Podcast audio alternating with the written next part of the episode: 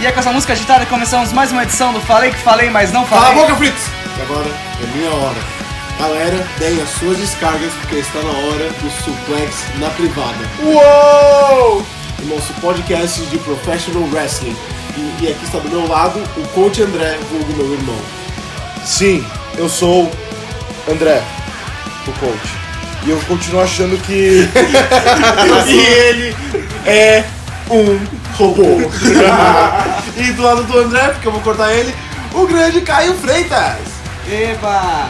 Nosso grande host América! Eba! Muito obrigado, Briti! O Gabriel tá tão acostumado a ser host que o antigo host teve que apresentar ele. Ah, mano, eu não consegui me apresentar. Eu vou até falar meu nome, maluco, vai ser 40 As. Ah, mas seu nome começa com G.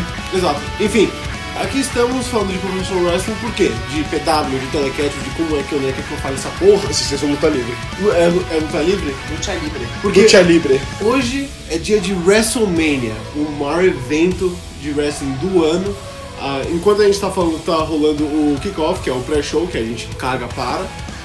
E a gente vai falar um pouco dos que vão rolar e durante a gente vai reagindo aos resultados das lutas.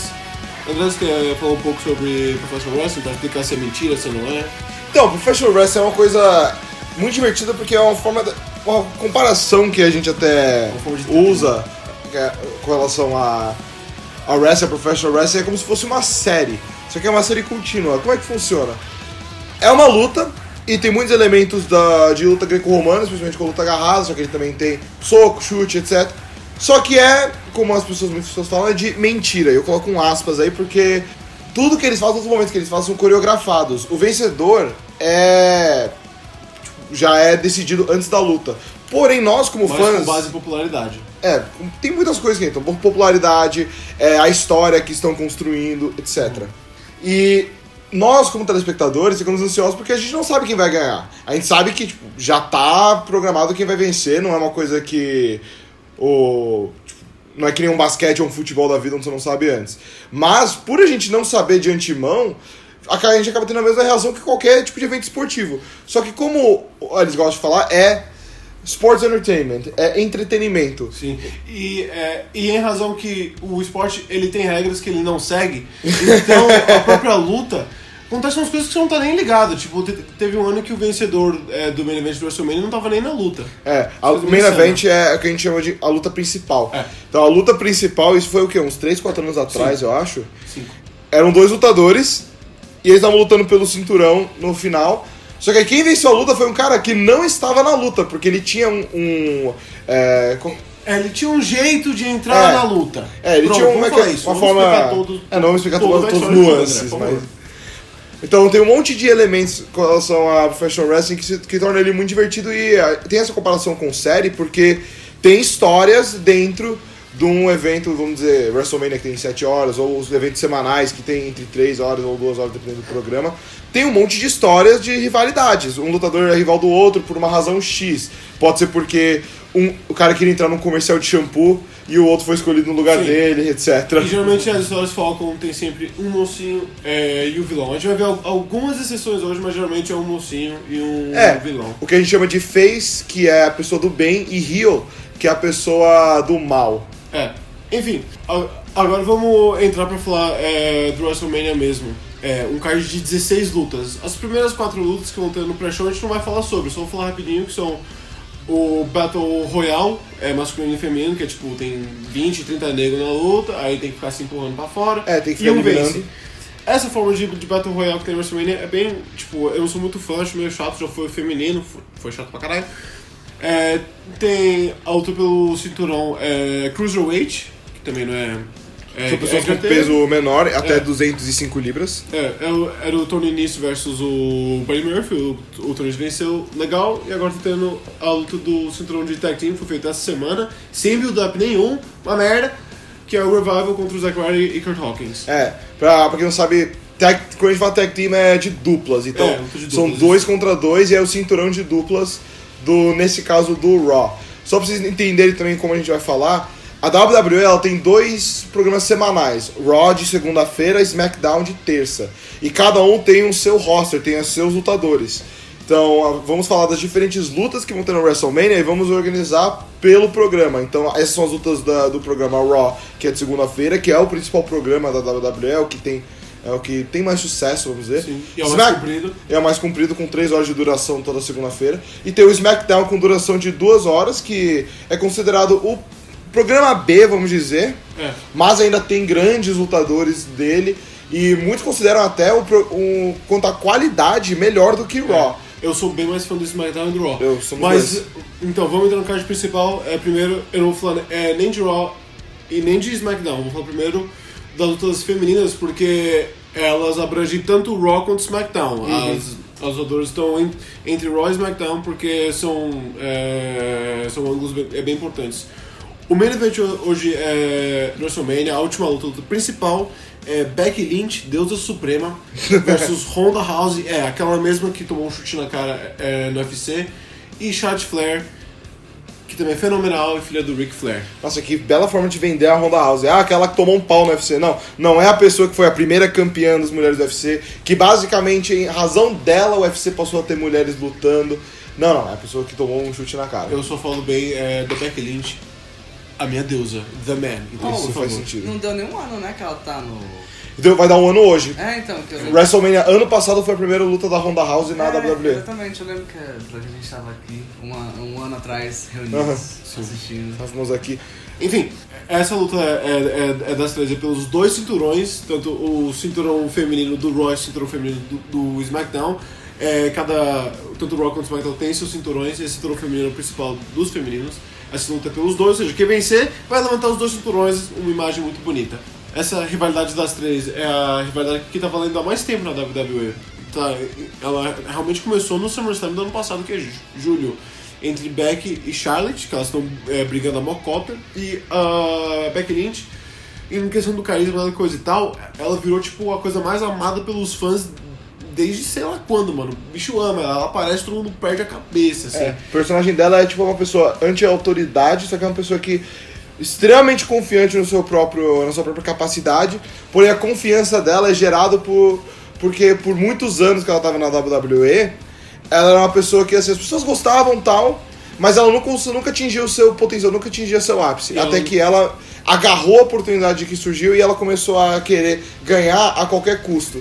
E os fãs começaram a realmente apoiar ela por causa disso, porque é uma pessoa que viram desde assim, uma pessoa que mal lutava, que mal aparecia, até onde ela tá agora. Então, a Becky começou numa rivalidade com a Charlotte, e depois ela migrou para uma rivalidade contra a Ronda Rousey, especialmente depois que ela venceu o Royal Rumble desse ano, que é porque é por causa disso que ela chamou a Ronda Rousey para desafiar ela contra o cinturão. Aí, a autoridade da WWE, eles são sempre heels, são sempre vilões, eles matutaram um jeito de colocar a Charlotte nessa luta. Então é uma luta de um face, uma heroína, que é a Becky Lynch, contra 2 heels, que é a Ronda e a Charlotte. Tudo bem que elas não se gostam, não são um time, mas as duas são vilãs, elas agem de forma vilã e os fãs não gostam muito das duas, especialmente da Charlotte. Odeiam ela. Só uma correção, a gente pode falar até que essa rivalidade começou antes disso, começou a pegar fogo no Survivor Series. Survivor Series que era pra ser... Não foi Survivor Series que era pra ser Becky Lynch versus Ronda, e a Becky Lynch tomou um socão na cara, legítimo, quebrou o nariz, e por causa disso a Charlotte tomou o lugar dela na luta. Isso. E aí isso começou realmente a rivalidade onde a Charlotte e a Ronda pareciam que iam pegar todo o brilho. A Becky Lynch não gostou disso e entrou no meio e falou: não, eu sou a pessoa que vai brilhar nisso, não vocês. Você tá roubando o meu lugar, vamos dizer. Ou seja, vocês estão vendo que é uma rivalidade, eu acho, é uma história super bem construída, onde as três têm razões de lutar. Tem gente que acha que a Charlotte não tem que estar nessa luta, eu discordo, que ela é a melhor lutadora da WWE e ela vai deixar a luta bem melhor, porque ela pode ser uma luta mais comprida, de 20 e poucos minutos. E é isso, essa é a luta principal que vai vender a WWE. E a Charlotte, até uma coisa legal da Charlotte é, mano, ela é filha de Ric Flair, que é um dos maiores lutadores da história da WWE. Então ela tem todo um pedigree, vamos dizer. Enfim, transicionando disso para outra luta feminina, que também envolve várias músicas. A gente não vai falar quem vai ganhar, quem a gente acha que vai ganhar? Não, próximo. E aí vamos para o próximo. Que também abrange vários brands, só que não é uma história nada bem contada. É uma luta de dupla, só que com 4 duplas pelo cinturão das duplas feminino. É Sasha Banks e Bayley, que é uma dupla, que são as campeãs, contra Nia Jax e Tamina, que é outra dupla. É Natalya e a Beth Phoenix, que tá voltando após 7 anos fora do ringue. Beth Phoenix, que é do Hall da Fama da WWE. Exato, fodida. Outra dupla. E a dupla que eu gosto, que é as icônicas australianas Peyton Royce e Billie Kay. Essa luta foi meio jogado assim, só, né? Pra elas poderem estar na WrestleMania. A rivalidade principal era Sasha e Bayley contra Tamina e Nia, mas não tava indo pra muito lugar. Aí colocaram a Natalya e a Beth Phoenix, e perceberam que precisavam de mais gente que não tava bem, então colocaram as icônicas. É isso, não tem... foi bem assim. Eles tentaram construir, porque nos programas semanais estavam rolando umas lutas participando dessas diferentes equipes para gerar essa rivalidade, mas ela não tem nem perto a mesma quantidade de hype e apoio que o main event da Ronda, Becky e Charlotte. E aí essa luta de duplas, assim, eu acho, a gente estava até debatendo isso, eu acho que a Sasha e a Bayley, o Boston Hug Connection, como chama, eu acho que elas vão manter o cinturão. Acho que se elas forem perder o cinturão, não vai ser numa luta dessa, vai ser já numa rivalidade um pouco mais bem construída. Mas isso, sim, é o que eu acho que eles vão decidir. O que você acha? Eu espero que elas vençam, que é pra... Opa, 1, 2, 3! Kurt Angle venceu, galera! Caralho! Puta que me pariu! Ele não vencia fazia 4 anos e agora ele é campeão tag team com o Zack Ryder no WrestleMania. Puta que pariu! Eu falei que ele é emocionante! Caralho. A luta que a gente tá vendo agora é do pré-show, que a gente não vai falar tanto, porque é realmente só pra colocar as pessoas nas lutas, não é nem considerado o card principal. Mas tá tendo luta de duplas agora, como a gente falou, luta de cinturão. E a dupla que acabou de ganhar, que ganhou o cinturão, é o Zack Ryder, que tá na WWE há, mais de uma década. E Kurt Hawkins, que, como o Garoto falou, estava sem ganhar 4 anos, essa era toda a história. Você tá muito tempo sem ganhar. Ele tá, acho que 0,370, eu acho. Sei lá. Agora, por que um cara que nunca ganhou teve uma luta pelo cinturão? Cara, wrestling é wrestling. É assim. Era só pra ele ganhar mesmo. Vai, fala a verdade. WrestleMania é feito de momentos. Não é pra ter lógica, é pra ter momentos memoráveis. Tem um cara de terno short agora na TV. E tem um outro do lado dele que eu não sei nem quem é esse cara que tá do lado dele. Putz, acho que é o Baja Biamela. Mas enfim, voltando à luta das 4. Você tava no meio do ponto aí. Então... Eu acho que a Sasha Banks e a Bayley vence porque o cinturão ele é recente, ele tem acho que 2 meses só, e elas foram as únicas pessoas que estão com esse cinturão de duplas. Pra você dar mais valor para um cinturão, a primeira pessoa que vence ela tem que ter ela durante um tempo, você dá um valor, porque na WWE, um cinturão que fica sendo jogado de uma pessoa para outra, que qualquer pessoa pode vencer, perde o seu valor. A gente tem algumas coisas assim. Enfim... Tem que ter uma certa exclusividade, então eu acho que elas têm que vencer, especialmente no WrestleMania, pra dar mais valor pro cinturão. Então acho que vai ser isso mesmo. E acho que são as 2 lutas femininas que vão ter no WrestleMania. No card principal são. Então vamos começar com o Raw agora. Vamos começar pela luta principal.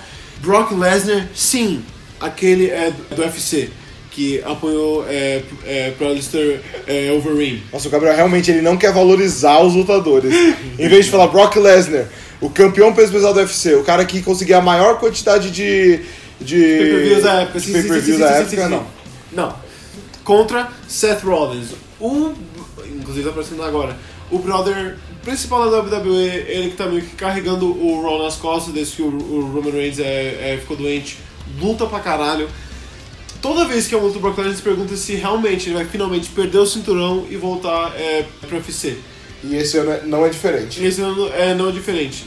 A história dessa luta, tipo, o Seth Rollins ele venceu o Royal Rumble, que é uma luta que a Becky venceu, que quando você vence, você pode desafiar pelo cinturão principal.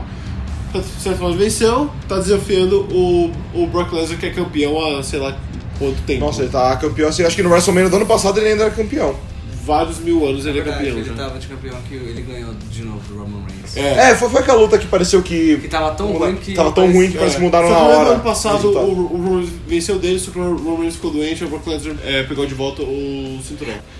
Então. Você tá dizendo que quem fica decadente no UFC vai pro WWE? É isso? É isso que eu quis dizer? Quando você traz... Varia de pessoa pra pessoa. É que o Brock Lesnar, ele começou na WWE. É. Aí da WWE foi pro UFC e voltou pra WWE. Exato. Só que o negócio dessa luta, e a razão até que a gente tava... que tá toda só suspeita... O UFC e o presidente Dana White tá falando há bastante tempo que vai ter, no meio do ano, Brock Lesnar versus Daniel Cormier no UFC. Por isso eu acho que Seth Rollins vence essa luta, porque vai liberar o Brock Lesnar do cinturão e o Brock Lesnar vai poder ir pro UFC e começar a treinar pro sua volta do UFC. O que você acha? O que você acha que ganha? Então, o que eu tava falando sobre a história... Acho que você tinha terminado, sabe? Não, lógico que não. Eu fui cortado pelos dois. Que o Seth Rollins ele venceu o Royal Rumble e... Aí é uma história simples, né? O gigante do Brock Lesnar, ele é enorme, contra o Seth Rollins que não é tão grande. Aí é uma rivalidade simples, o Seth Rollins que finalmente venceu do Brock Lesnar, que ninguém consegue vencer dele mesmo e coisa e tal. É a luta pelo cinturão principal. Eu acho que o Seth Rollins vence, mas não é 100%. Tem chance que o Brock Lesnar vença. Porque essas coisas são estranhas assim mesmo. Sim. E também porque ter todos os mocinhos vencendo o cinturão é uma raridade no nosso meio. Isso é verdade. Mas eu tô com a sensação que ele vai perder. E assim, eu quero muito que isso aconteça. Eu espero que aconteça. Que o Daniel Cormier, o atual campeão peso pesado do UFC... Só uma coisa, tá tendo o Battle Royale é masculino. E, já que o WrestleMania tem que ter nego que não é de wrestling, os dois brothers do Saturday Night Live vão lutar. Porque eu não sei o que é isso. Só pra te explicar, Fritz. Ah, beleza. Então, eu não posso entender isso, cara. São dois caras do Saturday Night Live. Agora, deixa eu fazer meu ponto de novo, que eu parei no meio por causa da moto. Aí uma coisa que eu quero muito que aconteça, que há boatos que isso pode acontecer, é Daniel Cormier, o campeão peso pesado do UFC, ele está no WrestleMania assistindo. Ele falou que vai lá pra assistir e tal. E aí ele falou no Twitter também que ele pretende ir pra, né, confrontar Brock Lesnar. WWE, que adora pegar pessoas de fora pra ganhar mais notoriedade, não duvido que usem o Daniel Cormier pra fazer o Brock Lesnar perder de alguma maneira. Pra dessa forma o Brock Lesnar não perder limpo assim, ele perder de uma maneira meio suja pra não danificar todo o personagem dele. Porque o Brock Lesnar é um dos personagens mais fortes da WWE, mais dominantes. Indestrutíveis. Ele venceu o The Undertaker, espancou John Cena... Protegidos. Esse era o que eu ia falar. Esse era o termo. Ele é um dos personagens mais protegidos. Então ele raramente perde. Quando perde, não é limpo. É porque, aconteceu alguma zoeira na luta que fez com que ele perdesse. Então eu acho que o Seth Rollins vence, mas eu entendo o seu ponto de achar que pode ser que o Brock Lesnar leve essa. Exato. Aí vamos pro cinturão secundário do Raw, que é o Intercontinental Title, o campeão é o Bobby Lashley. E ele tá numa rivalidade há uns meses já contra o Finn Balor. Que ninguém se importa com a rivalidade. Meio merda rivalidade, porque eles trocaram o cinturão. O Finn Balor ele venceu o cinturão, só que não venceu do Bobby Lashley, vencendo do... Cara, do brother do Bobby Lashley, que o Bobby Lashley ele tem um cara... o Leo Rush. O Leo Rush, que é o manager dele, é o cara que fica falando por ele, coisa e tal. Venceu dele, o cinturão foi meio merda. Essa luta não vai ser muito comprida, eu acho. O Finn Balor, ele tem duas personalidades, sim. Wrestling tem uns gimmicks estranhos. Ele tem o Finn Balor normal, luta normal, beleza. E em ocasiões especiais, ele se pinta todo e se chama de demônio. Ele tem uma entrada diferente, ele luta diferente, ele é mais agressivo. E na WWE ele ainda não perdeu. A gente até nem mencionou isso, mas a WWE, cada lutador, ele é seu próprio personagem. E esse é o personagem do Finn Balor, onde ele, como nessa luta principal, ele vai trazer o demônio de dentro dele. Essa é toda a analogia. E ele vai se pintar e vai lutar de totalmente diferente. A última vez que ele usou esse demônio, ele ganhou uma luta, eu não lembro contra quem foi a luta, mas ele ganhou a luta em questão de segundos. Foi contra o Baron Corbin. Ele ganhou em questão de segundos. Então não, foi contra o Baron, eu acho. Não, acho que foi o Baron Corbin. Que tava com a rivalidade chata entre os dois, e o Baron Corbin falou que ele era maior, tá? Do Baron Corbin e tal. Então, eu acho que, enfim, essa luta, assim, eu acho que o Finn Balor leva porque... O personagem do demônio do Finn Balor é pouquíssimo usado, e quando é usado, geralmente vence. Ele só perdeu uma vez. Ele não perdeu como o demônio na WWE, e não vai ser contra o Bobby Lashley quem vai perder. Provavelmente querem fazer vão dar o cinturão pra ele, e finalmente vão dar certo o valor pro Finn Balor indo pra frente. Ok, a gente espera. E vai ser uma luta meio curta. Aí ia ter... Aí tem o cinturão de dupla, só que já foi. Kurt Hawkins e Zack Ryder já venceu essa, que tava no Pro Show. Aí vai ter as lutas que não são de cinturão, é só dois caras que não se gostam que vão se enfrentar. A primeira delas e o principal é o Roman Reigns contra o Drew McIntyre, o grande escocês. O Roman Reigns, ele por muito tempo foi tipo o brother principal da WWE, indo atrás do cinturão, enfrentou o Brock Lesnar 40 mil vezes. E no meio do ano passado ele recaiu, ele tava com leuquimia, de uma forma não... Leucemia. E ele ficou com isso, ficou super preocupado, uma coisa meio pesada. Ele voltou recentemente, essa foi acho que a primeira ou segunda luta dele é desde que ele voltou, especialmente como singles, contra o Drew McIntyre. A rivalidade está sendo que o Drew McIntyre quer bater em todo mundo, porque ele é super cuzão. E nas últimas semanas ele só tem batido no Roman Reigns do nada. Por conta disso, já que só o Drew McIntyre está batendo nele, provavelmente o Roman Reigns é quem vai vencer essa rivalidade para dar um momento bonito, porque acabou de voltar e coisa e tal, todas essas coisas lindas. É o que eu acho também, o Roman Reigns acho que ele leva essa por essa razão que é a história de superação dele ter essa batalha com leucemia e conseguir voltar e aí ter uma luta contra um. Eu acho que ele ganha e é um adversário bom pra ele enfrentar, porque o Drew McIntyre é um cara que WWE tá realmente colocando muita força atrás dele. Ele é um cara que tá sempre entre as principais lutas.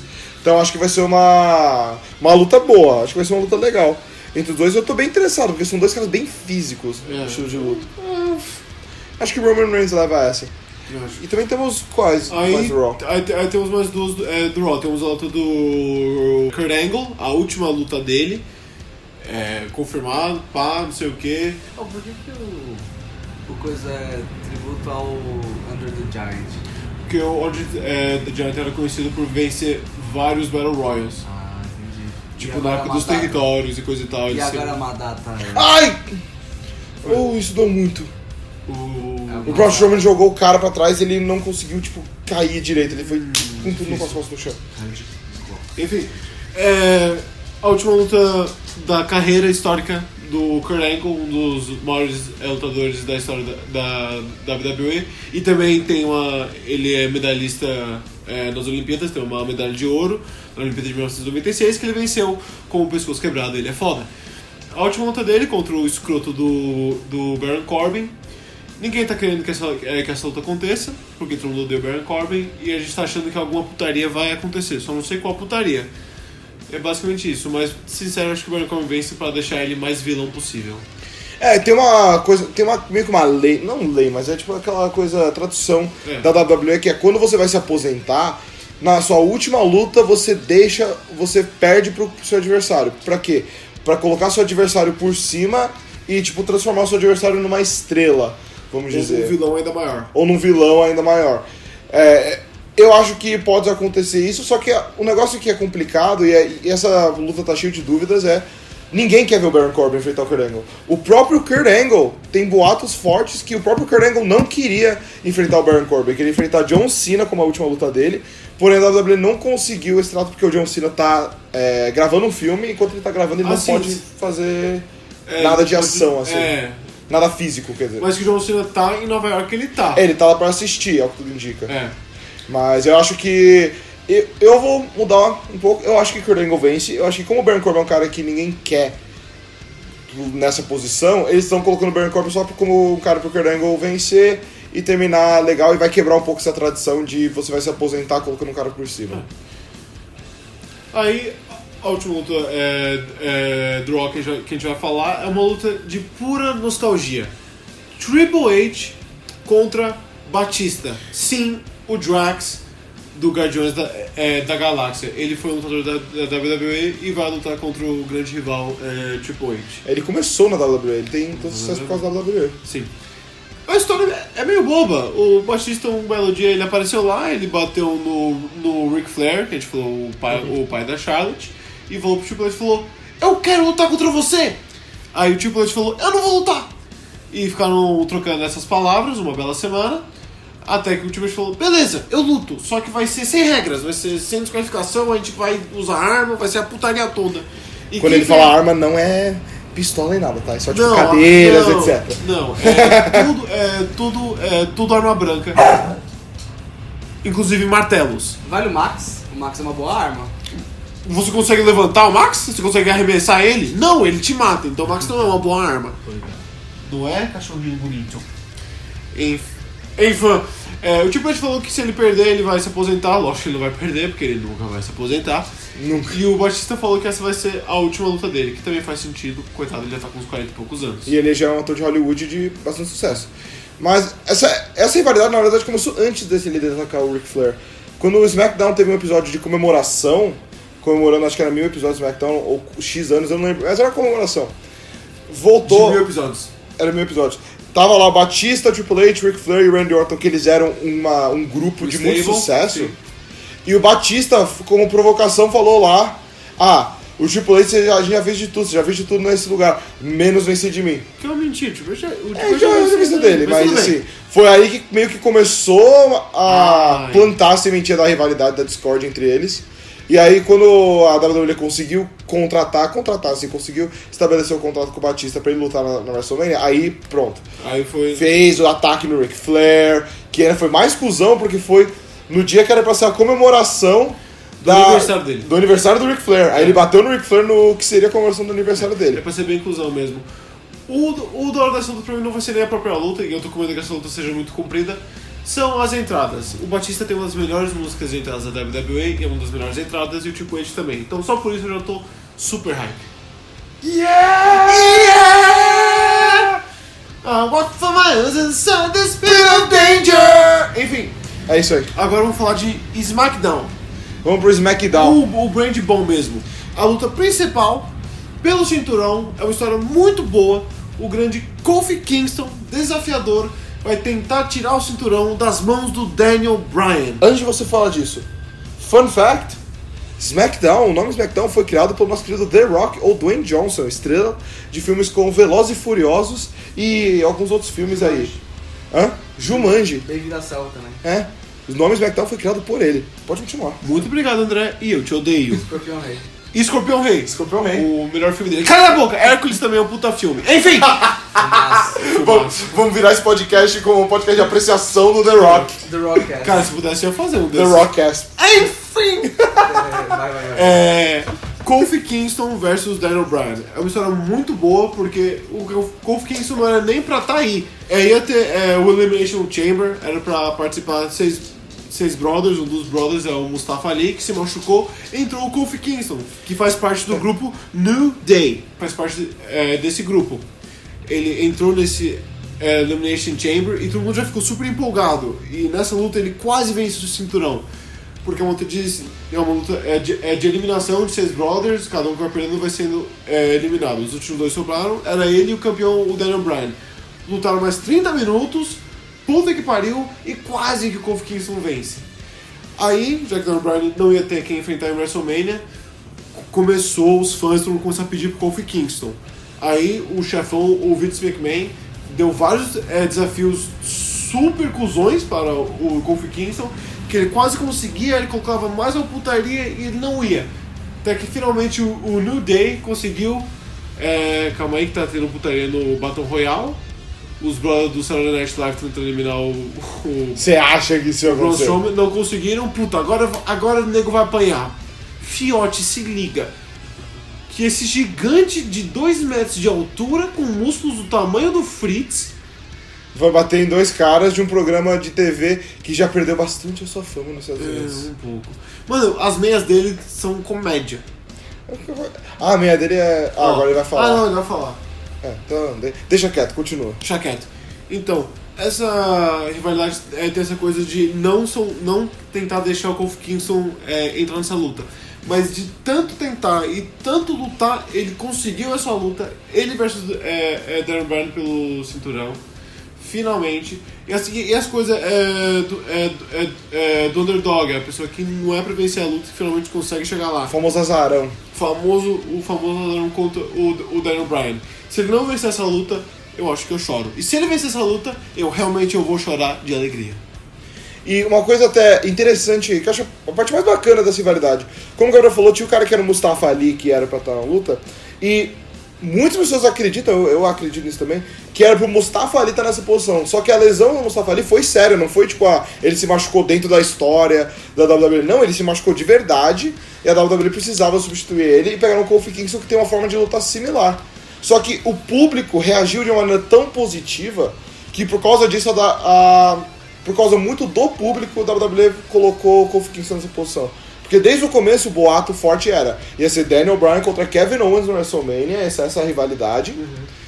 Só que com o público falando, não, a gente quer o Kofi Kingston, quer o Kofi Kingston, a WWE escutou, cedeu, montou uma história de azarão pro Kofi Kingston pra dar a razão dele lutar. E fizeram essa luta. E eu realmente espero muito que ele ganhe a luta, porque vai ser, assim, um final fantástico de uma carreira... Não é o final da carreira dele, mas, meu, vai ser, assim, o ápice de uma carreira extremamente longa. Ele tá há 11 anos e é a primeira luta dele pelo cinturão principal. E esse é o cinturão principal da WWE, é o cinturão mais histórico da WWE. É o cinturão que o Hulk Hogan segurou e coisa e tal, é o cinturão mais histórico. E essa é uma das lutas que eu mais tô pronto pra ver. O cinturão secundário do SmackDown, o United States Championship, o cinturão dos Estados Unidos, vai ser uma luta entre o Samoa Joe, maravilhoso, contra o Rey Mysterio. Sim, o Rey Mysterio, que ainda luta muito, muito bem. Calma aí que o brother do Saturday Night Live tá quase vencendo. Isso aqui é um absurdo. O Braun Strowman é enorme. Isso, espanca o cara. Por favor. Por favor. Vai ser muito engraçado se você falando... Nossa, calma aí que ele... Não, calma aí. Vai matar o cara. Primeira morte da história da WWE. Não é a primeira, né? Não é verdade. Não é verdade. Mesmo. Já tem pessoa que morreu no ringue. Eita! E remessou. Arremessou ele. Eu achei que ele ia matar ele. E Braun Strowman ganhou pelo segundo ano consecutivo. Não. O Battle Royale. Para de falar merda. Quem ganhou ano passado? Foi o Matt Hardy. Ele venceu, foi o Greatest Royal Rumble. É verdade. Ele venceu o Greatest Royal Rumble. Sim. Ah, cara, é o gimmick. É um monte de gimmick que a WWE inventa só pra dar um troféu. Enfim, a luta do cinturão dos Estados Unidos, Samoa Joe versus Rey Mysterio, foi meio jogado, meio que tipo, o Samoa Joe não tinha o que lutar, o Rey Mysterio também não. Aí o Rey Mysterio venceu uma luta classificatória pra enfrentar ele venceu essa luta e tipo, da hora, porque os dois lutam pra caralho, são maravilhosos. Então zero reclamações quanto a essa luta em si, só uma rivalidade que não existe muito. E eu acho que o filhinho do Rey Mysterio vai aparecer e vai ser espancado pelo Samoa Joe, é o que eu espero. É que, nossa... Filhinho, desculpa, ele tem 20 anos, ele pode ser espancado já, galera, tá. Relaxa. É, isso saiu bem zoado. 10 minutos, tá? Não, dá tempo. Não, relaxa, faltam 3 lutas. Então, eu acho que... Essa rivalidade parecia que era pra ser um pouco mais desenvolvida, só que eu acho que com a lesão do Rey Mysterio, a última semana, a segunda do SmackDown, onde parecia que iam desenvolver mais, não rolou, porque o Rey Mysterio se machucou e não conseguiu participar, mas ainda vai rolar a luta. Eu acho que Samoa Joe mantém... Acho que não tem razão pro Rey Mysterio ganhar essa luta, acho que é mais uma... Acho que é mais assim pro Samoa Joe manter o cinturão, ter uma luta legal. Eles vão conseguir fazer uma luta bacana, mas o Samoa Joe vence. Sim. Aí tem a luta pelo cinturão duplo, das duplas, que vai ser de 4 times, os campeões, os Usos, que são irmãos gêmeos, são fudidos. Contra a dupla do Aleister Black e do Ricochet, contra a dupla do Shinsuke Nakamura e do Rusev, contra a dupla do The Bar, que é o Cesaro e o Sheamus. Primeiro que é uma luta bem internacional, né? Vários dentro de vários países. Eu ia falar isso agora. Um brother da Holanda, tem um brother da Suíça, um brother da Irlanda, japonês, búlgaro. Puta luta internacional. Enfim, também a razão dessa luta ser o que foi. O Usos, eles ajudaram o Kofi Kingston até a luta dele contra o Daniel Bryan. E por causa disso, a autoridade não gostou muito disso, então colocaram eles contra mais 3 duplas, o que diminui a chance deles de vencer a luta. Se você for fazer os cálculos, pique Scott Steiner. Eles têm 25% de chance de ganhar. Tem 25% de chance. Olha que não são normais. Eles não precisam ser... O cara não precisa fazer o pin neles pra ganhar a luta. Exato. Qualquer dupla pode derrotar qualquer outra dupla que eles vão perder o cinturão. Entendeu? E aí, se tem alguma coisa a adicionar sobre... É que assim, é uma luta que eles colocaram só pra todo mundo poder participar do WrestleMania. O WrestleMania, assim, é um programa de total, incluindo o pré-show, umas 7, 8 horas, quanto é? É, por aí. umas 7, 8 horas de luta. No total de 16 lutas. No total de 16 lutas, onde eles querem colocar o máximo de pessoas, senão todo mundo que eles têm contratado pra lutar, pra ter um pouquinho de dinheiro, porque é o dia mais lucrativo da WWE. É muita grana que roda nisso. Porque ele tá no estádio, que nem ele tá no estádio agora do New York Giants. De futebol americano. Acaba tipo 80, 90 mil. Provavelmente lá com 80 e 90 mil pessoas no estádio que vão assistir a WWE. Eu acho que a gente até concordou com isso, que Aleister Black e Ricochet vão ganhar essa luta. Porque eles são... eles eram do NXT, que é a base da WWE. É como se fosse a divisão de base. Exato. Aí eles subiram agora pro principal pra dar uma apimentada na WWE. E você colocando o cinturão neles, dá mais valor pra eles. Eles parecem mais importantes. Sim. Então eu acho que eles vêm, sim.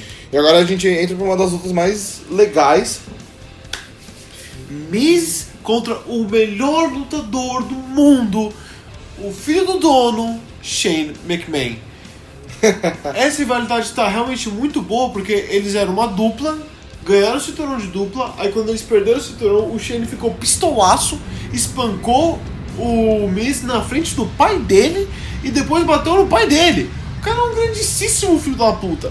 O Miz ficou pistola mil com isso, falou: maluco, eu vou te enfrentar não só no luto normal no WrestleMania, mas vale vencer em qualquer lugar do estádio. Ou seja, a luta não vai terminar dentro do ringue.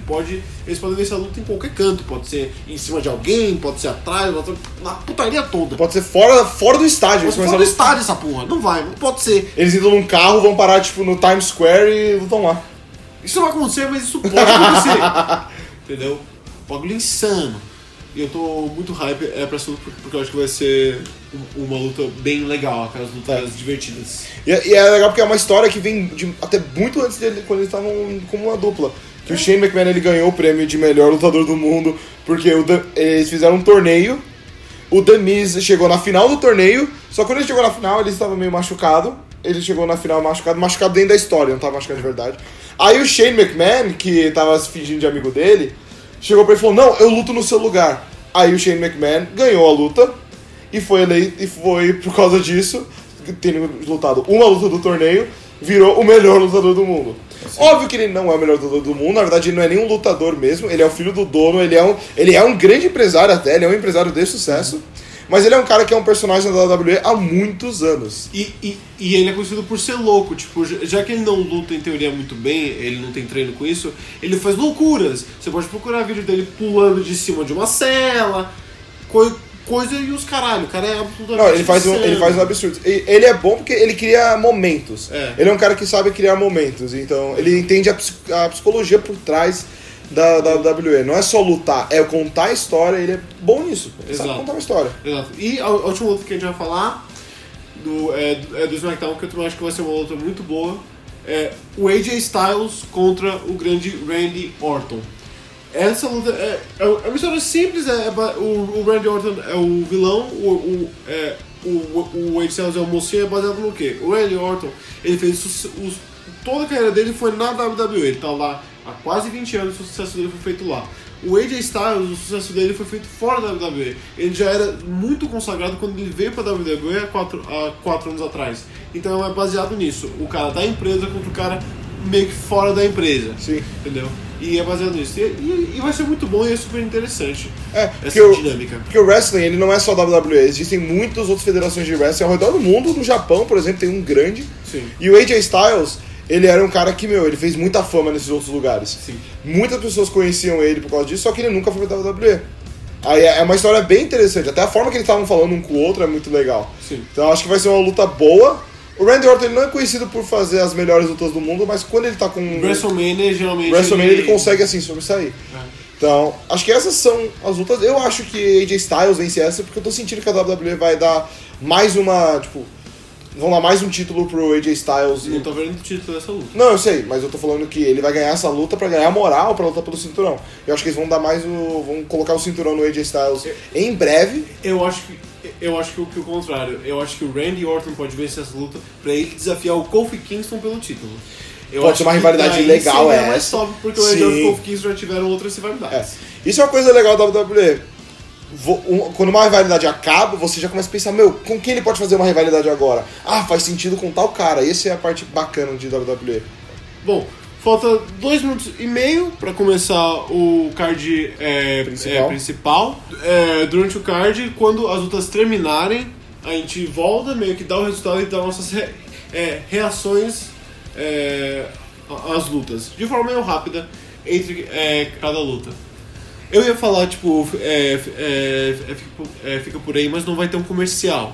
Então, se do nada vai transicionar, a gente já vai estar, tipo, uau, o cara venceu! Então, transição. And another release German from the champion Lesnar. Well, remember what Paul Heyman said this past week, that Brock Lesnar will, quote, violate Seth Rollins. That he will, quote, desecrate the good name of WrestleMania. And you know, Brock Lesnar almost ran into the official. Rollins goes low. Rollins goes low, reminiscent of Monday Night on Raw. The referee was outside of the ring, wasn't able to see it. And now Rollins hopes turnabout's fair play. A kick to the face of the beast. And Rollins has some hope.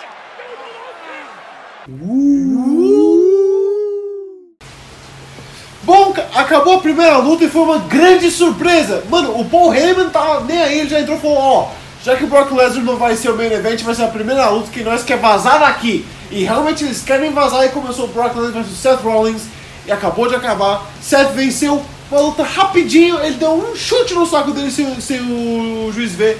Deu o finisher dele, que é pisar na cara dele 3 vezes, e venceu tranquilo, rápido, e é isso, mano. Tranquilo não foi, porque o Brock Lesnar começou a luta antes. A luta nem tinha começado oficialmente, o Brock Lesnar começou a encher ele de porrada fora do ringue, porque a luta só pode começar com os dois no ringue. Sim. Brock Lesnar foi, tirou ele do ringue, começou a arrebentar ele, encher ele de porrada, colocou ele de volta no ringue. E aí, no momento de distração, o Seth Rollins empurra ele pro juiz, o juiz não vê, pum, saco, 3 pisadas na cara. Seth Rollins é o novo campeão universal da WWE. Graças a Deus. Assim, eu não sei se essa luta foi boa, porque ela foi super curta, mas o resultado foi maravilhoso. Foi bem assim, foi uma surpresa, eu não esperava que isso fosse tão rápido, mas acho que isso só deixa bem evidente que Brock Lesnar está no caminho de sair da WWE, ir pro UFC, fazer aquela luta de muito dinheiro com Daniel Cormier. E essa luta apenas comprova isso, porque o Brock Lesnar fez pouquíssima coisa quanto a ação ou coisa física que poderia... Pra não se machucar, pra não afetar. Porque, mano, WWE pode ser de mentira, mas machuca. Os caras se machucam. Então, realmente, foi bem chocante. É o que eu falei. WrestleMania é feito de momentos, e isso foi um momento agora bem louco. Então, daqui a pouco vai começar a próxima luta. Vamos ver o que vai rolar até nesse momento. A gente não sabe qual é a próxima luta, tanto que a gente foi surpreso. WrestleMania ainda começou, a gente tem um tempinho, né? WrestleMania começou com Alexa Bliss, que é a host, vamos dizer, do WrestleMania. Vamos dizer, não, ela é a host do WrestleMania. Não, é a host, mas tipo, é uma posição assim, meio subjetiva. Aí Hulk Hogan apareceu, começaram a falar do WrestleMania, da importância, passe, que é lá, mal da hora. Do nada entrou o Paul Heyman, e aí começou todo o negócio. Achei, mano, bem da hora e fez muito sentido. Então, muito legal. Tá com a do cinturão, tá uma maravilha. Começamos bem. Todo time. Mas o host desse WrestleMania é o América, não é? Ah, não, pera, não sei. The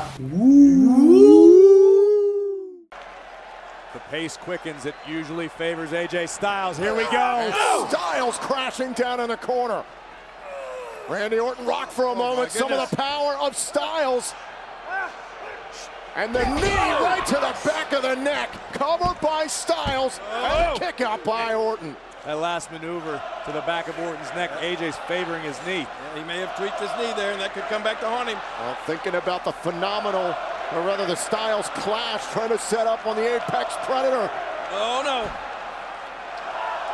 And Randy Orton. Went for the RKO, and now AJ Styles caught with a power slam.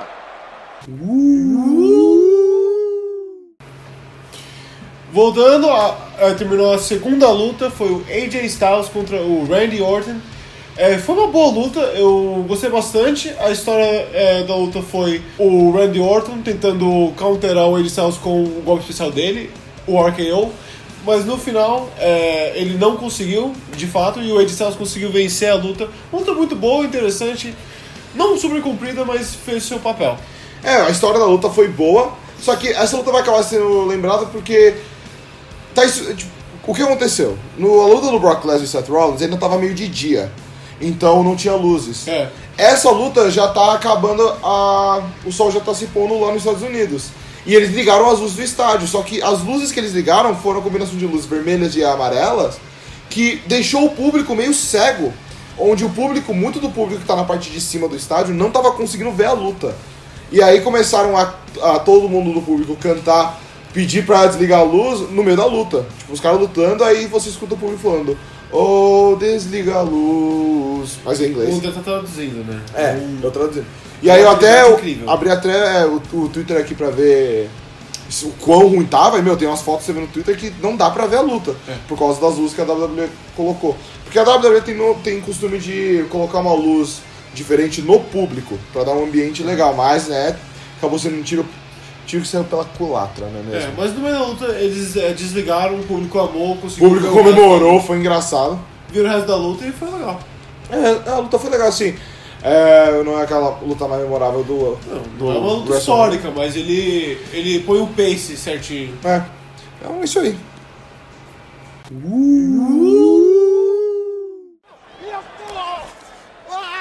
Trying to light up Ricochet, tag made by Cesaro, legal against Ricochet. This should be an interesting clash of styles right here. Oh my, oh look my, at look this! Out. Oh, unbelievable! Ricochet nice. Watching Cesaro, are you kidding me? Oh! Just like that, Ricochet got stunted. A crazy uppercut by Cesaro, boots Rusev off of the apron.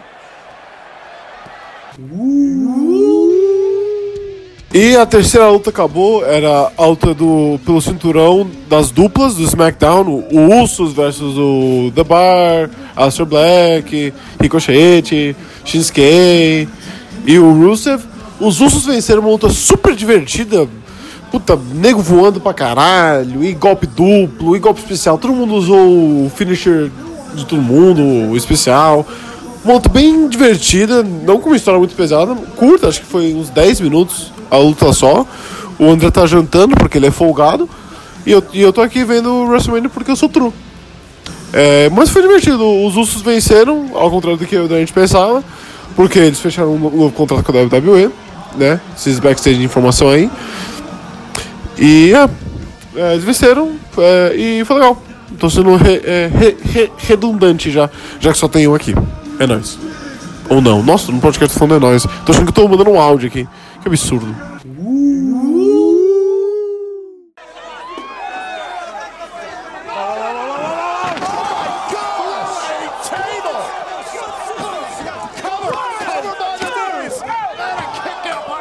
don't even know how Shane managed to get that right shoulder up and survive. The Miz now in a position of power, a position of control. I believe this is exactly how the Miz envisioned it. Miz wants to make Shane McMahon atone for his sins. Oh, goodness! Oh, my God! Shane just bounced and then dropped about another 8 feet. Bom, terminou a quarta luta que foi uma maravilha. Foi o The Miz versus o Shane McMahon. E The Miz apanhou pra caralho, mano. Vocês não tem noção. Mano, foi a putaria aí solta essa luta. Colou o pai do maluco pra salvar ele, só pra apoiar também, mano. Mano, a luta começou com o Shane e os caras correndo pra caralho. Aí o Shane começou a dominar o Miz. Aí o pai do Miz entrou e falou, mano, não bate no meu filho. Aí ele apanhou pra caralho também. Miz pistolou, eles começaram a se bater, mano. Aí o Miz começou, mano, pelo estádio. O Miz espancou ele o estádio inteiro, assim, ó. Foi pra arquibancada, foi pra parte dos outros narradores, e cadeirada. Ele atravessou uma mesa, não sei o quê. Aí eles subiram em cima de um andaime, sei lá. É um andaime onde ele tava mais dentro. Era que tipo, as câmeras lá em cima, mó alto, brother. Tipo, sei lá, o que é uns... 3 metros de altura? 4 metros. Alto. Aí o The Miz deu um suplex nele dessa altura, no Shane, de 4 metros. Aí quando eles dois caíram descansados, coincidentemente, por causa da queda, o Shane ele caiu um pouquinho em cima do The Miz. Aí o juiz foi lá, contou um, 2, 3 e o Shane venceu depois de ser espancado. Mano, insano, retardado. Maravilha essa luta. Cara, é por isso que eu amo wrestling. Essa luta ensina pra gente que... Até os perdedores ganham. Olha, até... Você pode apanhar e ganhar a luta. E até os ganhadores perdem. Olha. Nossa, como vocês são redundantes. Olha só. Assim, ele que quis continuar. Eu sou redundante, na real. Bom.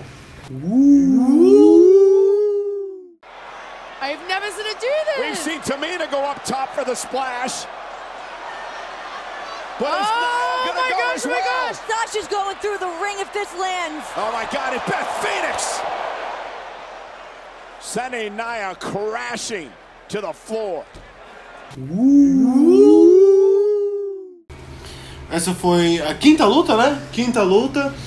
Foi pelo cinturão tag team feminino. Foi colocadas duplas. A Sasha Banks, Bayley, Tamina, Nia, as icônicas e Natália e Beth Phoenix. Aí o América aproveitou pra ir jantar, porque perdeu metade da luta. Mas ele não perdeu. Mas ele não perdeu o final. Que a gente esperava que Sasha Banks ou Bayley poderiam ganhar essa luta. Mas no final, a nossa querida Beth Phoenix, que lutou muito bem pra uma pessoa que não é ativa como lutadora, porque ela tá aposentada faz um tempo, lutou muito. Aí ela que fez o golpe principal dela, o Glam Slam, foi na Sasha, né, que ela fez, ou foi na Bayley? Foi na Bayley. Fez na Bayley, aí quando ela achou que ia ganhar, a Billie Kay e a Penrose dos Iconics tiraram ela, aí elas fizeram o pin na Bayley e elas ganharam. Então, The Iconics são as novas detentoras do cinturão de duplas feminina. E o Gabriel não poderia estar mais feliz com isso, que ele é fã incondicional das duas desde o NXT. Calma aí, deixa eu colar. Colhe aí. Apesar do fato de eu ir ver a minha janta, porque eu achava que elas não iam vencer. E elas venceram, e mano, sério, o que o Dé falou é verdade. Desde a NXT eu sou fã, eu queria que a Penrose vencesse o cinturão feminino da NXT, mas ela não venceu. Então eu tô super feliz que ela venceu essa luta. E agora vai ser Kofi Kingston e Daniel Bryan. Já no meio do card. Então há uma possibilidade, que a luta das duplas femininas foi meio que o famoso Piss Break Match. Mas tem bastante luta ainda pra rolar, mas aí. Kofi ganha, né? Eu espero que sim. Espero que Kofi ganhe. The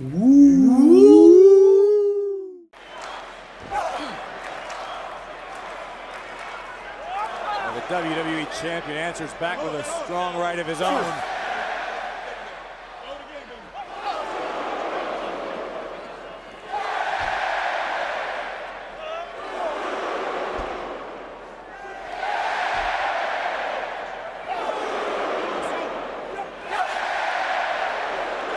And now champion and challenger exchanging strikes middle of the ring. Battling tooth and nail for the WWE Championship. The battle of wills. Kofi went for trouble. Ronda Rousey got caught. Once again, Daniel Bryan looking for the Boston Crab. Wow, Kofi trying to find it. Kofi! Get him! I'll turn around, Bryan. Bryan, kick out. Galera, depois de enxugar um pouco as nossas lágrimas aqui. A gente não tá chorando, você tá chorando. Você tá chorando. Depois de uma luta sinceramente fantástica, foi a luta do Kofi Kingston versus Daniel Bryan pelo cinturão. Uma luta absolutamente, realmente fantástica, com momentos e golpes maravilhosos, uma história maravilhosa. O Kofi finalmente vence, depois de passar pelo todos os golpes do Daniel Bryan, os finishers, ele fazer o dele, o Daniel Bryan dá kick out, e mesmo assim no final ele consegue vencer. Aí entra o Nudei pra comemorar, entra os filhos dele pra comemorar, tá com o cinturão novo, com o nome dele já, mano. Mano, é maravilhoso, um momento maravilhoso do WrestleMania. Até o Fritz, que não acompanha o wrestling, tá aí, tá emocionado aqui, chorando. Foi uma puta luta, não vou mentir não, gente. Foi, porra, sensacional. Cara, teve um momento que a gente tava simplesmente parado, em silêncio. Mano, eu tava tenso, tava com o pescoço tenso vendo a luta, velho. Toda vez que ele tomava o Daniel Bryan tentava dar uma submissão nele, a gente ficava tipo, sai dessa, brother, você consegue, meu. Cara, olha aí. Mano, e foi só a sexta luta, tem mais 6 lutas. É verdade, ainda tem mais 6 lutas. Mas a próxima luta provavelmente vai sentir um piss break. O pessoal se acalmar. Eu acho que em relação a cinturão, as próximas lutas vão ser mais de heels e de vilões vencendo. Pro final a Becky Lynch vencer. Acho que vai ter um rolê desse. Sim. Mas, mano, cara, é maravilhoso. não tem nem o que falar. Nossa, é até bom que isso não foi tão perto da luta do Becky Lynch, porque daí o público tá meio cansado agora. Nossa, é porque o público tava, assim, gritando. Muito dentro da luta. Eles estavam muito dentro da luta. Toda vez que o Daniel Bryan dava um soco, o pessoal fazia Aí o cara retrucava o trono. É! Mano, nossa. Foi sensacional mesmo. Não, agora sim, precisamente de algumas lutas para o público.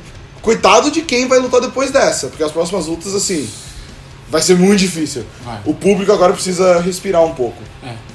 Mas, cara, foi, assim, sensacional. E a luta, assim, como luta, foi muito bem feita e muito diferente. Sim. Porque geralmente as lutas da WWE, eles fazem, ou geralmente muitas lutas, eles não fazem, tipo, bem focado no wrestling, bem focado no grappling.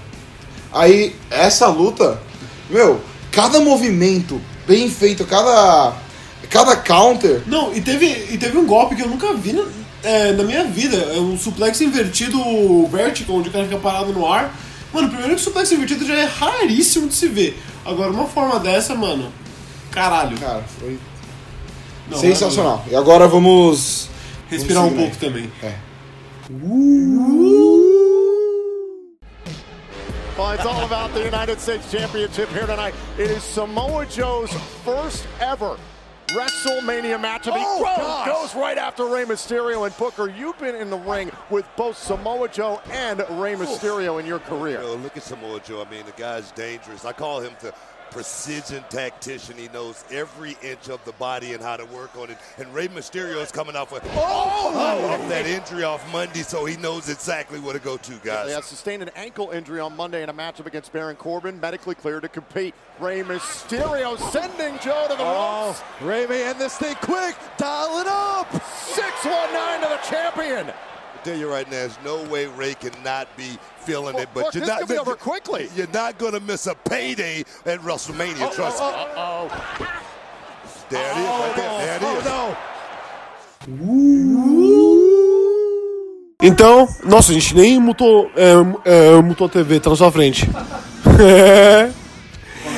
eu ver como você vai segurar. Eu quero falar também. Deixa eu falar. Deixa eu botar aí pra você falar. Não precisa mudar nessa boca também, não, você já falou. Relaxa. É verdade. Então, acabou a sétima luta. Foi uma luta pra descansar, que é do... A gente vai perder a conta. Do Samoa Joe contra o Rey Mysterio. Já que o Rey Mysterio tá machucado, ele fez 2 golpes. Sentiu a perna que tá realmente machucada. Entrou no coquinho do Samoa Joe. E o Samoa Joe venceu e ainda tá com o cinturão. Rápido, coisa simples, pra gente descansar um pouco depois da luta maravilhosa. Agora vai ser uma luta mais comprida.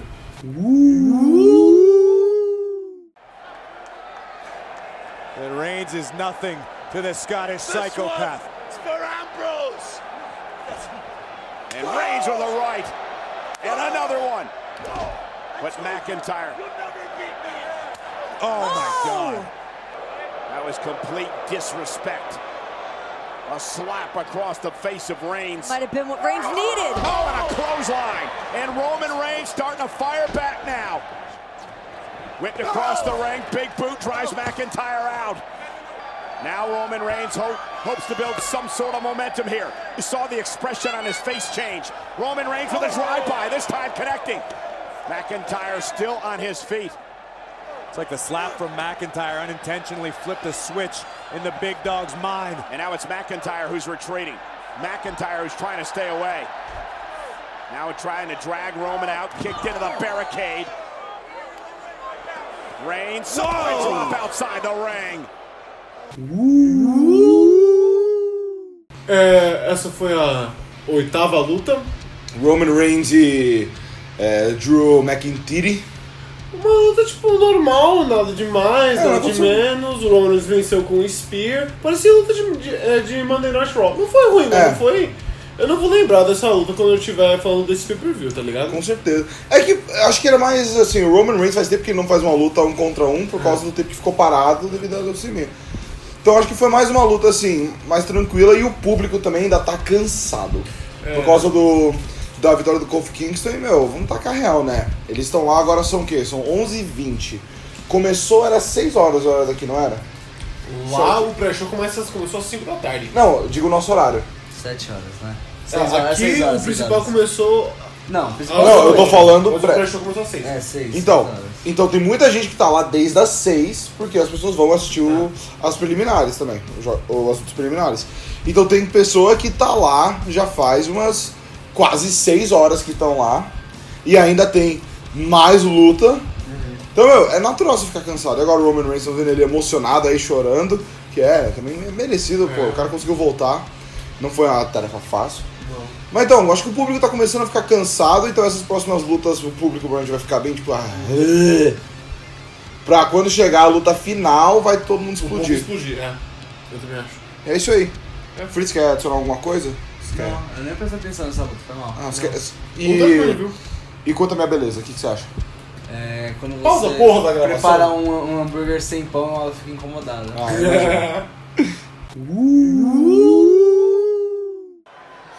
Batista said Triple H's biggest mistake is that the game underestimated Batista. Oh my God, I was being facetious. This... No. It's going after the fingers again. Here we go. Let it go, come on. He's going to get his other fingers. Smile. That's sick smile. That's a nice nose ring. Hold on. Don't you dare. Batista's helpless. He's pinned under the chair. He got his head over his nose ring out of his nose. That's going to hurt. Oh, my goodness. He got it. Oh, you kids, you shouldn't get your body pierced like that. Oh my! Corey Graves, that could hurt. I hear. I think. Of course it could hurt. Então, voltando, essa foi o que? A nona luta? Cara, eu já perdi as contas. Nona, vai por mim. Foi Triple H versus Batista, como eu imaginei. Foram entradas enormes. Foi o Chaperone contra o Jax the Destroyer. Eu não vou nem dar valor a essa piada. Então, do Batista, ele entrou com vários capas, parecia ator de cinema. Enquanto Triple H, a entrada, ele fez Mad Max, que também é um filme. Então, meio estranho, mas tudo bem. A luta... Por acaso, vocês não sabem. A luta em si foi a que a gente imaginava. Teve várias partes meio brutais, dos negros se batendo, coisa e tal, com o Sledgehammer atravessando mesa. Só que foi meio lento, tá ligado? Tipo, entre uma porrada e outra, eles ficavam parados pra descansar um pouco. Não foi tão complicado quanto imaginei. No final, o Ric Flair deu um sledgehammer pro martelo pro Triple H e ele venceu. E eu acho que ela foi mais curta que o do Kofi Kingston. Acho que a luta do Kofi Kingston foi mais longa que essa. Eu acho que foi. É o que eu senti, né? Mas, realmente, ainda assim, foi uma luta legal. Foi uma luta ainda muito boa. Bastante ação, bastante porradaria e tal. Fizemos um momento meio chocante. Foi legal. Só que o público, dá pra perceber, o público tá exausto, o público tá bem cansado. Ou eles estão se economizando. Então pode ser que eles estão se economizando pro final, tem mais duas lutas antes do main event, agora acabaram de mostrar o JBL, então vai ser o luta do Kurt Angle agora. E vamos ver se o público vai melhorar. Pode ser que agora com o Kurt Angle o público dá uma animada pra última luta dele. O que me entristece, porque daí pra luta do Finn Balor eles vão estar mais animados e o Finn Balor é da hora. Só precisa da entrada dele. Mas assim, vamos ver. Como é que eu vou fazer? Outra coisa legal, antes da luta, tivemos Elias. Então, o Elias, ele tocou com ele mesmo, ele tocou bateria e piano, coisa e tal. Ele tocou uma pra ele. E voltou o John Cena, não o John Cena normal, o John Cena versão 2004, com Thugonomics, com a música antiga, mandando uns rap, umas piadas internas. Foi bem engraçado. John Cena 2004, pra quem não sabe, o personagem dele era de um rapper branco. E ele escrevia os próprios raps dele, e, mano, ele era bom nisso. Ele escrevia os raps que... Isso foi um exemplo, a gente achou o bico aqui. Nossa, a gente achou o bico. Foi tipo uma coisa feita para fãs das antigas de WWE. Aí ele deu dois golpes no Elias, e foi isso. Agora, voltando. Think of what is driving Baron Corbin right now. To say that he is the man. He is the man that beat Kurt Angle in Kurt's final match of his Hall of Fame career. That would do great things and propel Corbin to whole new heights. Corbin mocking Angle's family who is here tonight. Kurt, though, moves out of the way. Corbin hung up top rope, and there is the German suplex. Hands remain clasped. Will deliver a second one to Baron Corbin. We're seeing some of the pit bull that Baron Corbin expected out of Kurt Angle. Oh, and a third by Angle. Cover isn't enough to win his final match here at WrestleMania, and a kick out by Corbin.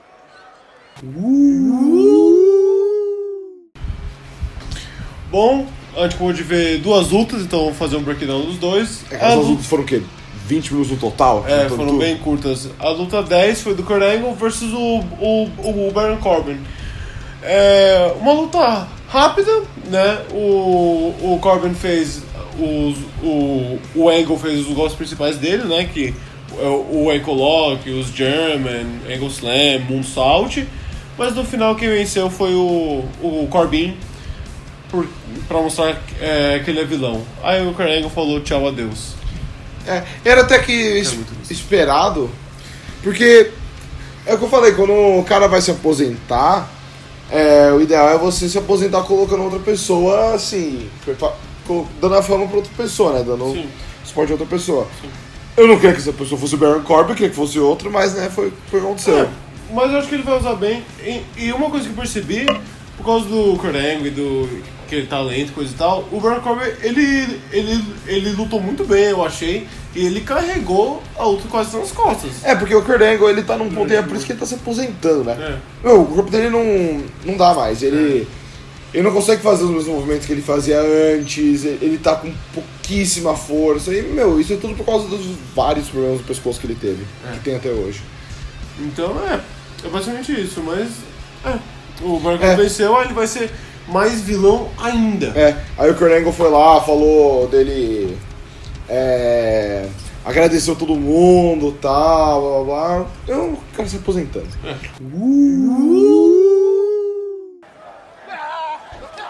another one. That is it. Yeah, that is it without a doubt. The legend of the demon is over. Oh! And Finn kicked out at two.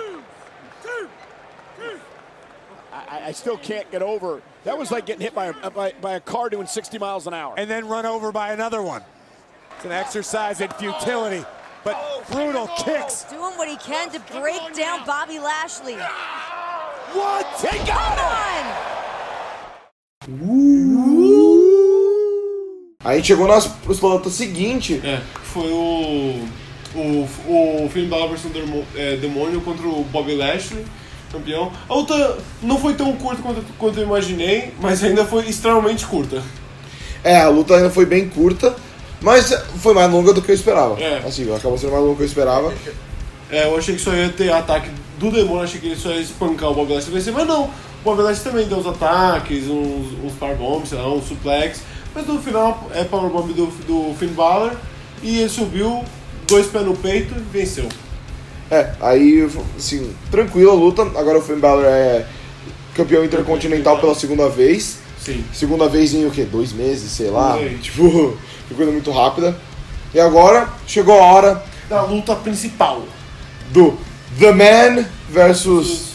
Ronda Rousey. The Most Dangerous Woman on the Planet versus... The Cainha. The Queen. Vamos ver o que vai rolar. Becky's making some killer connections here tonight. Becky Lynch looking to lock in the figure four, little insult to injury here on the main event of WrestleMania. Both women connecting. You spend years on the road together like these two women do, scouting each other out throughout their entire career. Ronda Rousey back into the matchup. Kick right to the face of Becky as she takes out Charlotte. And now perhaps looking for the armbar. Becky trying to block. Thus far, to this point, Ronda Rousey has dominated the entire time she's been in the ring. Now it's a double team. Lynch and Flair working together out of necessity. Ronda Rousey up. The power of the Queen is unmatched in this matchup. And Ronda. Oh, no. That is, Rousey's got a double. Now Becky got free.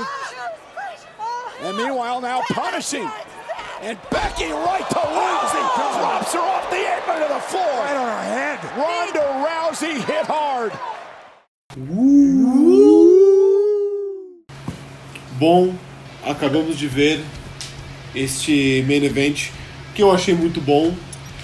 Becky Lynch, Charlotte e Ronda Rousey Começamos pela entrada da Charlotte, que ela veio num fodendo helicóptero. Ela chegou de helicóptero no rolê.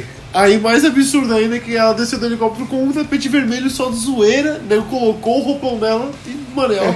pau pra dentro. Só que o tapete vermelho não ia até, tipo, o ringue. O tapete vermelho era, o quê? Uns 5 metros. Até o ringue, ela tava fora do estádio. Não, mas, tipo, o bagulho ia 5 metros. Aí ela começou a andar, quando a câmera recuou, ela já não tava mais no tapete vermelho. Ela tava, tipo, andando pelo estacionamento até chegar lá. Foi uma cena mó estranha no final. Os caras arranjaram helicóptero, eles podiam arranjar, tipo, uns 7 tapetes. Suave, porra, tá ligado? Tranquilo. Não, aqui eles pegaram um helicóptero muito top, aí não sobrou dinheiro. É, claro. Ah, e também teve o aluguel da John Jett, né, pra entrada da... É verdade, Ronda Rousey. Que o Fritz nem sabia que tava viva. Jurava que a John Jett. Só porque tem um filme envolvendo elas, acho que morreu por isso. E já que ela sempre cantou meio tipo... Nossa, sério? Tá. E já que a voz... Filme de rockstar.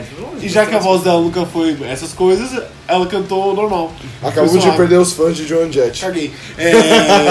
Aí, The Man, Becky Lynch, fez uma entrada normal, sem putaria. Ela entrou séria, falando, mano, eu vou vencer essa porra. E foi o que ela fez, cara. Depois de 22 minutos, uma mesa que é pra estar quebrada, mas quase quebrou e não quebrou. Vários golpes em trio super bem feitos. E um fim controverso. André Lautaro.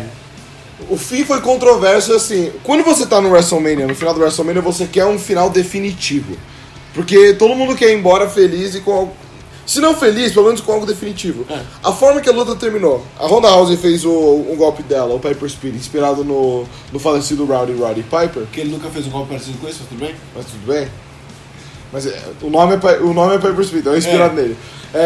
Quando ela fez o movimento, a Becky, ela fez um counter e colocou a Round numa situação de pin. Só que no que ela fez isso, os dois ombros da Ronda tinham que estar no chão e não estavam. Na primeira batida do juiz no chão, não tava. Aí a Ronda e a Beck conseguiram corrigir. E aí foi 2-3. Só que ficou estranho. E aí a Ronda levantou reclamando. Aí imagino que é a reclamação mais, tipo, do personagem em si. Não que ela tava reclamando de verdade, mas era do personagem. Mas a forma que terminou, até o público ficou meio tipo, esse não vai ser 3. Aí foi 3 todo mundo. Caralho, foi 3, porra, aí vamos comemorando. Aí tivemos a imagem que sempre queríamos ter, que é Becky Lynch encerrando o WrestleMania, levantando os 2 cinturões e tudo isso. Essa imagem que o Fritz está mostrando pra gente. Só que ficou, assim, eu falo por mim, foi um final, poderia ser um final bom se fosse um finish definitivo. E também mais false finish, mas tipo, quase. Não teve muito desses, quase, mas acho que eu sei porquê. Eu acho que era programado pra durar 5 horas e durou 5 horas e meia o pay-per-view. O card principal. Tirando as 2 horas de card preliminar que nós assistimos. Então estamos às 7 horas e meia assistindo essa porra. Agora, pra fechar tudo, eu vou falar um pouco do meu ponto de vista do WrestleMania ao todo. E aí eu dou o meu. Eu achei que pareceu que foi meio que 2 pay-per-views. Tipo, tivemos a primeira metade com as primeiras 6 lutas, que culminou com aquela luta maravilhosa do Kofi Kingston. Sim. E essas 6 lutas, tipo, elas construíram certinho, estavam rápidas, todas tiveram pelo menos um finish legal e coisa e tal. E foi muito bom essas primeiras 6 lutas. Enquanto as últimas 6 não foram necessariamente ruins, mas todas elas pareciam um pouco mais lentas. As primeiras 3 pareciam um pouco mais lentas, mas depois começaram a apressar um pouco. Aí ficou um pacing meio fora, o público também estava um pouco cansado. Nessa última, no main event, tinha horas que o público estava meio assim, mas quando a Beck aparecia, o povo saía. Sim. O povo gritava, os caralho, 4. Então pro main event o povo não estava necessariamente morto, eu acho. E foi uma luta, tipo, não foi curto, foi 22 minutos, foi um tempo bom pro main event. Talvez elas que não fosse 30. Sim. Não sei. Assim. Mas essa é a minha opinião. Porque parece que foi 2 pay-per-views, o primeiro foi maravilhoso e o segundo foi bom. Eu concordo com o seu ponto, eu acho que o que pega. WrestleMania, o main event, a última luta, tem que ser a luta que tá todo mundo querendo, tá todo mundo esperando que vai ter a reação. E os últimos WrestleManias... não foram isso. Mas nos outros WrestleManias não era muito porque, tinha uma luta específica que era o mais foda e todo mundo cansou em seguida. Geralmente os outros WrestleManias tinha várias lutas legais que o pessoal esperava, mas nenhuma, tirava uma reação pá! Esse ano a gente teve o Kofi Kingston, e dá pra ver, a luta do Kofi Kingston e ele ganhando o cinturão, todo mundo tava ansioso por aquilo. Aquilo foi o highlight do WrestleMania. Aquilo tinha que ter, para muitas pessoas, era a luta principal pra eles. Tanto que depois daquilo, caiu de um penhasco a reação do público, a qualidade das lutas, porque depois disso a gente teve 6 lutas, dessas 6, 4 que terminaram em menos de 10 minutos. E mesmo assim, parecendo meio... Eles não tinham um senso de urgência também. É. Então, aí o que acontece? Aí você tem a luta do Triple H, e o Triple H tem uma mania bem ruim de, em WrestleManias, colocar uma luta extremamente longa, quando o pessoal tá extremamente cansado, e aí fica parecendo que a luta dele é ruim, quando na verdade não é. Só que ele pega no pior momento possível pra fazer a luta. E aí isso cai nas pessoas que organizam o card. É. Poderia ter colocado a luta dele com o Batista antes... Tem muitas estratégias que poderiam fazer, mas no final das contas, quando chegou o main event, que era a luta das 6 mulheres, elas fizeram de tudo na luta. Foi uma luta bem feita, bem coreografada, porque com Ronda Rousey, ela não é uma lutadora de WWE, ela veio do UFC. Então é muito coreografada as lutas com ela. São muito boas. Só que ela não consegue chamar a luta dentro do ringue. Que nenhuma pessoa... que conseguem fazer. Exato. E aí o que acontece? Você vai ter falhas de execução, porque ela não tem a mesma eficiência que as outras. E aí esse final, pra mim, não foi uma... Eu não senti que esse era pra ser o final, um final controverso. Pra mim era pra ter sido um final legítimo, só que a execução saiu meio pá. Ou talvez não, porque dá pra você continuar uma história depois disso. Agora dá pra você fazer Beck versus Ronda. Concordo. Mas aos boatos de que essa era a última luta da Ronda, porque ela quer sair um pouco da WWE pra construir uma família. E não dá pra você construir uma família, engravidar, ter filhos, enquanto você tá seguindo a vida de WWE. É simplesmente impossível. Não dá pra você ficar grávida e sair quebrando mesa por aí, dando mortal e moonsault? Cara, assim, não é recomendado. Caralho. A Serena Williams, ela ganhou um torneio de tênis enquanto tava grávida, então não sei. Valeria. Cara, o torneio de tênis não vai falar que é suave. Tá, mas assim, em algum momento durante o torneio de tênis apareceu uma pessoa que bateu na Serena Williams e colocou lá dentro de uma mesa? Ela voou mais do que 2 metros de cima do chão, assim, uou, e caiu de costas numa mesa. Você viu ela correndo, parceiro? Eu posso dizer que não. Você já viu o saque dela? O bagulho parece uma mesa quebrando. Eu não tenho paciência. Enfim, não vou falar de tênis aqui. Mas aí uma coisa, isso entra na maior crítica que tem nos últimos anos pro WrestleMania. É muito longo. Você tem pessoa que chega lá da preliminar, fica lá 7 horas. Se tem pessoa que chega no card principal, é 5 horas dentro do estádio, vendo as lutas, com trocas constantes de energia. Você se cansa, é uma coisa complexa. Mas, é uma coisa que eu acho que a WWE e os próprios fãs, sei lá, tudo, eles meio que se colocaram nesse buraco que não tem muito como sair agora. Exato. Mas diminuir o WrestleMania e cortar uma galera de lutar, uma baita galera, é meio foda isso, porque quem luta no WrestleMania ganha muito dinheiro. Sim. Ou seja, um lutador que você tira cria conflito dentro do locker room. E já que é só um pay-per-view por ano que tem essa duração toda, eles meio que são obrigados a colocar 12, 14 lutas. E, mano, qualquer card com 14 lutas vai se tornar cansativo. Porque pra você dar pra todo o tempo necessário, na verdade, tem que ter 9 horas e não... 7 horas. E não 7 horas, ou coisa e tal. Tanto é que, por exemplo, o takeover que teve só 5 lutas e foi 3 horas. Com 5 lutas. Com 5 lutas. E foi, maravilhoso. Mas é foda, então é um buraco que ele se cava e não tem muito como sair. E também, o nego reclama, só que isso também é uma parte boa. Esse espetáculo, tudo isso, essa coisa enorme e coisa e tal. É parte do orçamento. Então não sei se é necessariamente um defeito, assim. É que o buraco... O buraco é cavado a partir do momento que a WWE começa a encher o seu roster. Se a WWE não tivesse a quantidade exorbitante de lutadores que tem contratados, Contratados não, porque eles não são contratados, eles são independentes, mas enfim, a gente não vai entrar. É um buraco que a gente não quer entrar nisso. Nossa senhora. Mas se a WWE não tivesse uma quantidade tão grande de lutadores associados a eles, daria pra fazer um WrestleMania menor. Só que a WWE quer lotar de lutador. Não é que eles querem lotar, eles têm. Mano, eles têm 5 horas de programação por semana. Não tem como você por semana ter 5 horas de tipo. Cara, eles têm 5 programas. E tipo.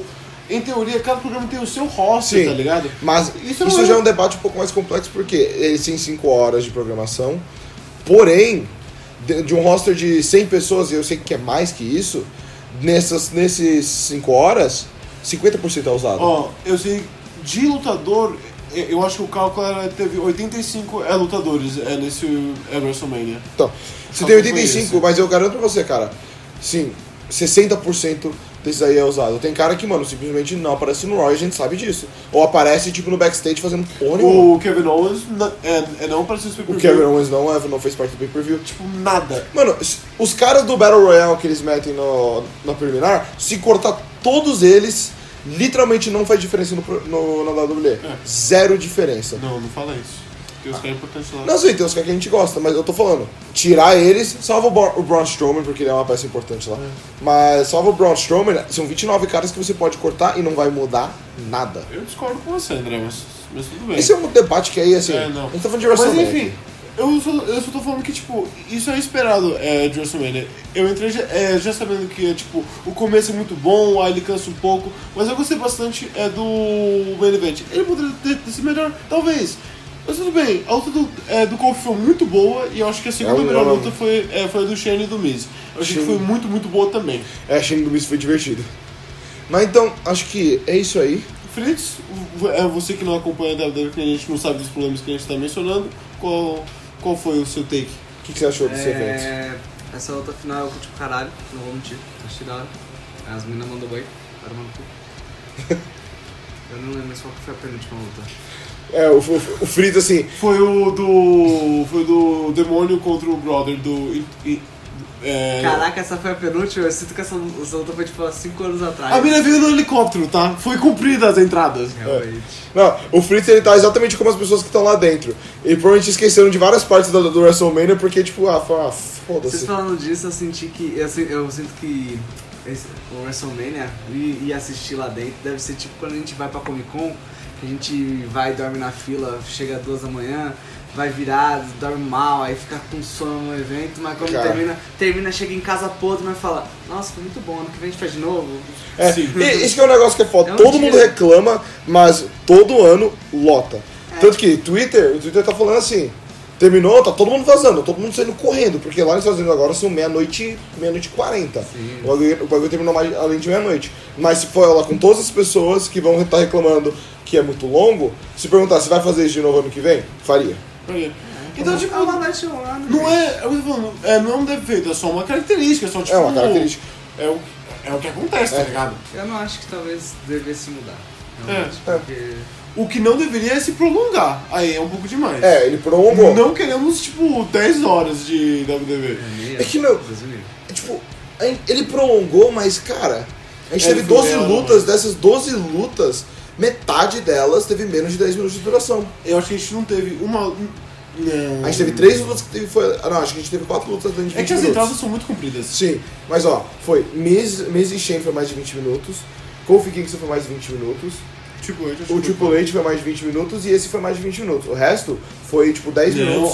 Randy Orton deve ter sido uns 15 minutos. Randy AJ Styles pode ser um pouco mais que isso, mas aí você tem Seth Rollins e Brock Lesnar que foi uns 8 minutos. Mas enfim. É isso. Eu gostei bastante, eu vou lembrar desse preview sempre de uma forma positiva, contrário do ano passado. Eu falei que esse melhor do ano passado, eu acho que foi bem melhor que a do ano passado. A que do ano passado terminou com assim, um gosto extremamente amargo. E outra, os resultados do ano passado foram ruins. Foram muito ruins. O que eu gostei desse ano foi os resultados. Os resultados foram bons. Todos os resultados das lutas. Todos os resultados fizeram sentido. Sim. Do ano passado a gente assistiu e eu gostei pra caralho do ano passado, não mentira não, eu tava assistindo e divertindo. E a última luta lá foi tão ruim que, tipo, a gente não consegue lembrar das partes. Exato. E eu não ligo pro resultado. Eu só lembro daquele final horrível. Eu não ligo pro resultado porque tanto faz quem ganha, só quero ver uma luta legal. Mas esse PPV foi top. Eu não sei se eu Quantos WrestleMania já vi contigo? Cara, dois? O do ano passado desse? Não, acho que o ano retrasado. O de Frisão assistiu o do ano retrasado? Não lembro. Não, porque você começou a ver WWE em 2017 e foi tipo em outubro, porque quando teve o takeover do. É, que você queria me mostrar o. Exato. É verdade. É, então foi isso. O André, eu não sei se você falou, qual que foi a sua luta favorita da noite? A minha luta favorita com certeza é do Kofi, por causa do momento. A luta em si foi a melhor, eu acho, dentro do ringue. E o momento como um todo foi assim. E eu acho que o Gabriel vai concordar comigo. Provavelmente essa foi a melhor luta da noite. Assim, com certeza. Sim. Se não a melhor luta do fim de semana. É, eu não vou falar porque eu não assisti os outros eventos. Eu não vi o NJPW, mas... E falam que o evento de ontem do Ring of Honor teve umas lutas muito boas. Mas vai ser uma luta que vai ser lembrada tipo pra sempre. Quando eu pensar nesse WrestleMania, vão pensar em Kofi, Becky e Miz. Eu acho. E Seth Rollins, eu acho. E Seth Rollins vencendo o Brock Lesnar. Okay. É que o problema é que o Seth Rollins, como foi a primeira luta, acaba se perdendo na memória das outras coisas que acontecem em seguida. Mas sem contar que foi tipo meio rapidão, né? Tipo, foi. Só ganha do Brock, pelo amor de Deus, vai. Cara, me derrota, pelo amor de Deus, obrigado, tchau, falou. O cara falou, né, a gente vai terminar aqui, a gente vai pra Las Vegas. Eu acho que eles estavam atrasados. Meu voo tá atrasado, me derrote. Mas é isso aí. Fechamos por hoje. Por hoje o nosso grande suplex na privada. Acho que a gente pode dar descarga, podemos lavar a mão. Só pra falar. Sempre lembrar de limpar a bunda, gente. Não é. Quando você dá suplex na privada, você lava as mãos. Eu só quero falar um pouco dos meus planos com esse podcast. Provavelmente em outros pay-per-views da WWE a gente vai fazer semelhante. E também vamos fazer alguns especiais só de wrestling pra falar de certos temas de wrestling. Tipo, exato. Wrestling com MMA, que eu queria falar. O negócio do, tipo, dos wrestlers, ser empregados ou não. Tem várias coisas muito interessantes com o WWE. Suplex na privada estará de volta, então prepare sua comida mexicana. Deixa eu fazer uma pergunta. Se o público... sei lá quem eventualmente ouviu esse podcast, se as três pessoas quiser dar sugestão, ela pode entrar em contato com a gente? Caraca, pode? No Twitter. Eu só tento lembrar o meu @.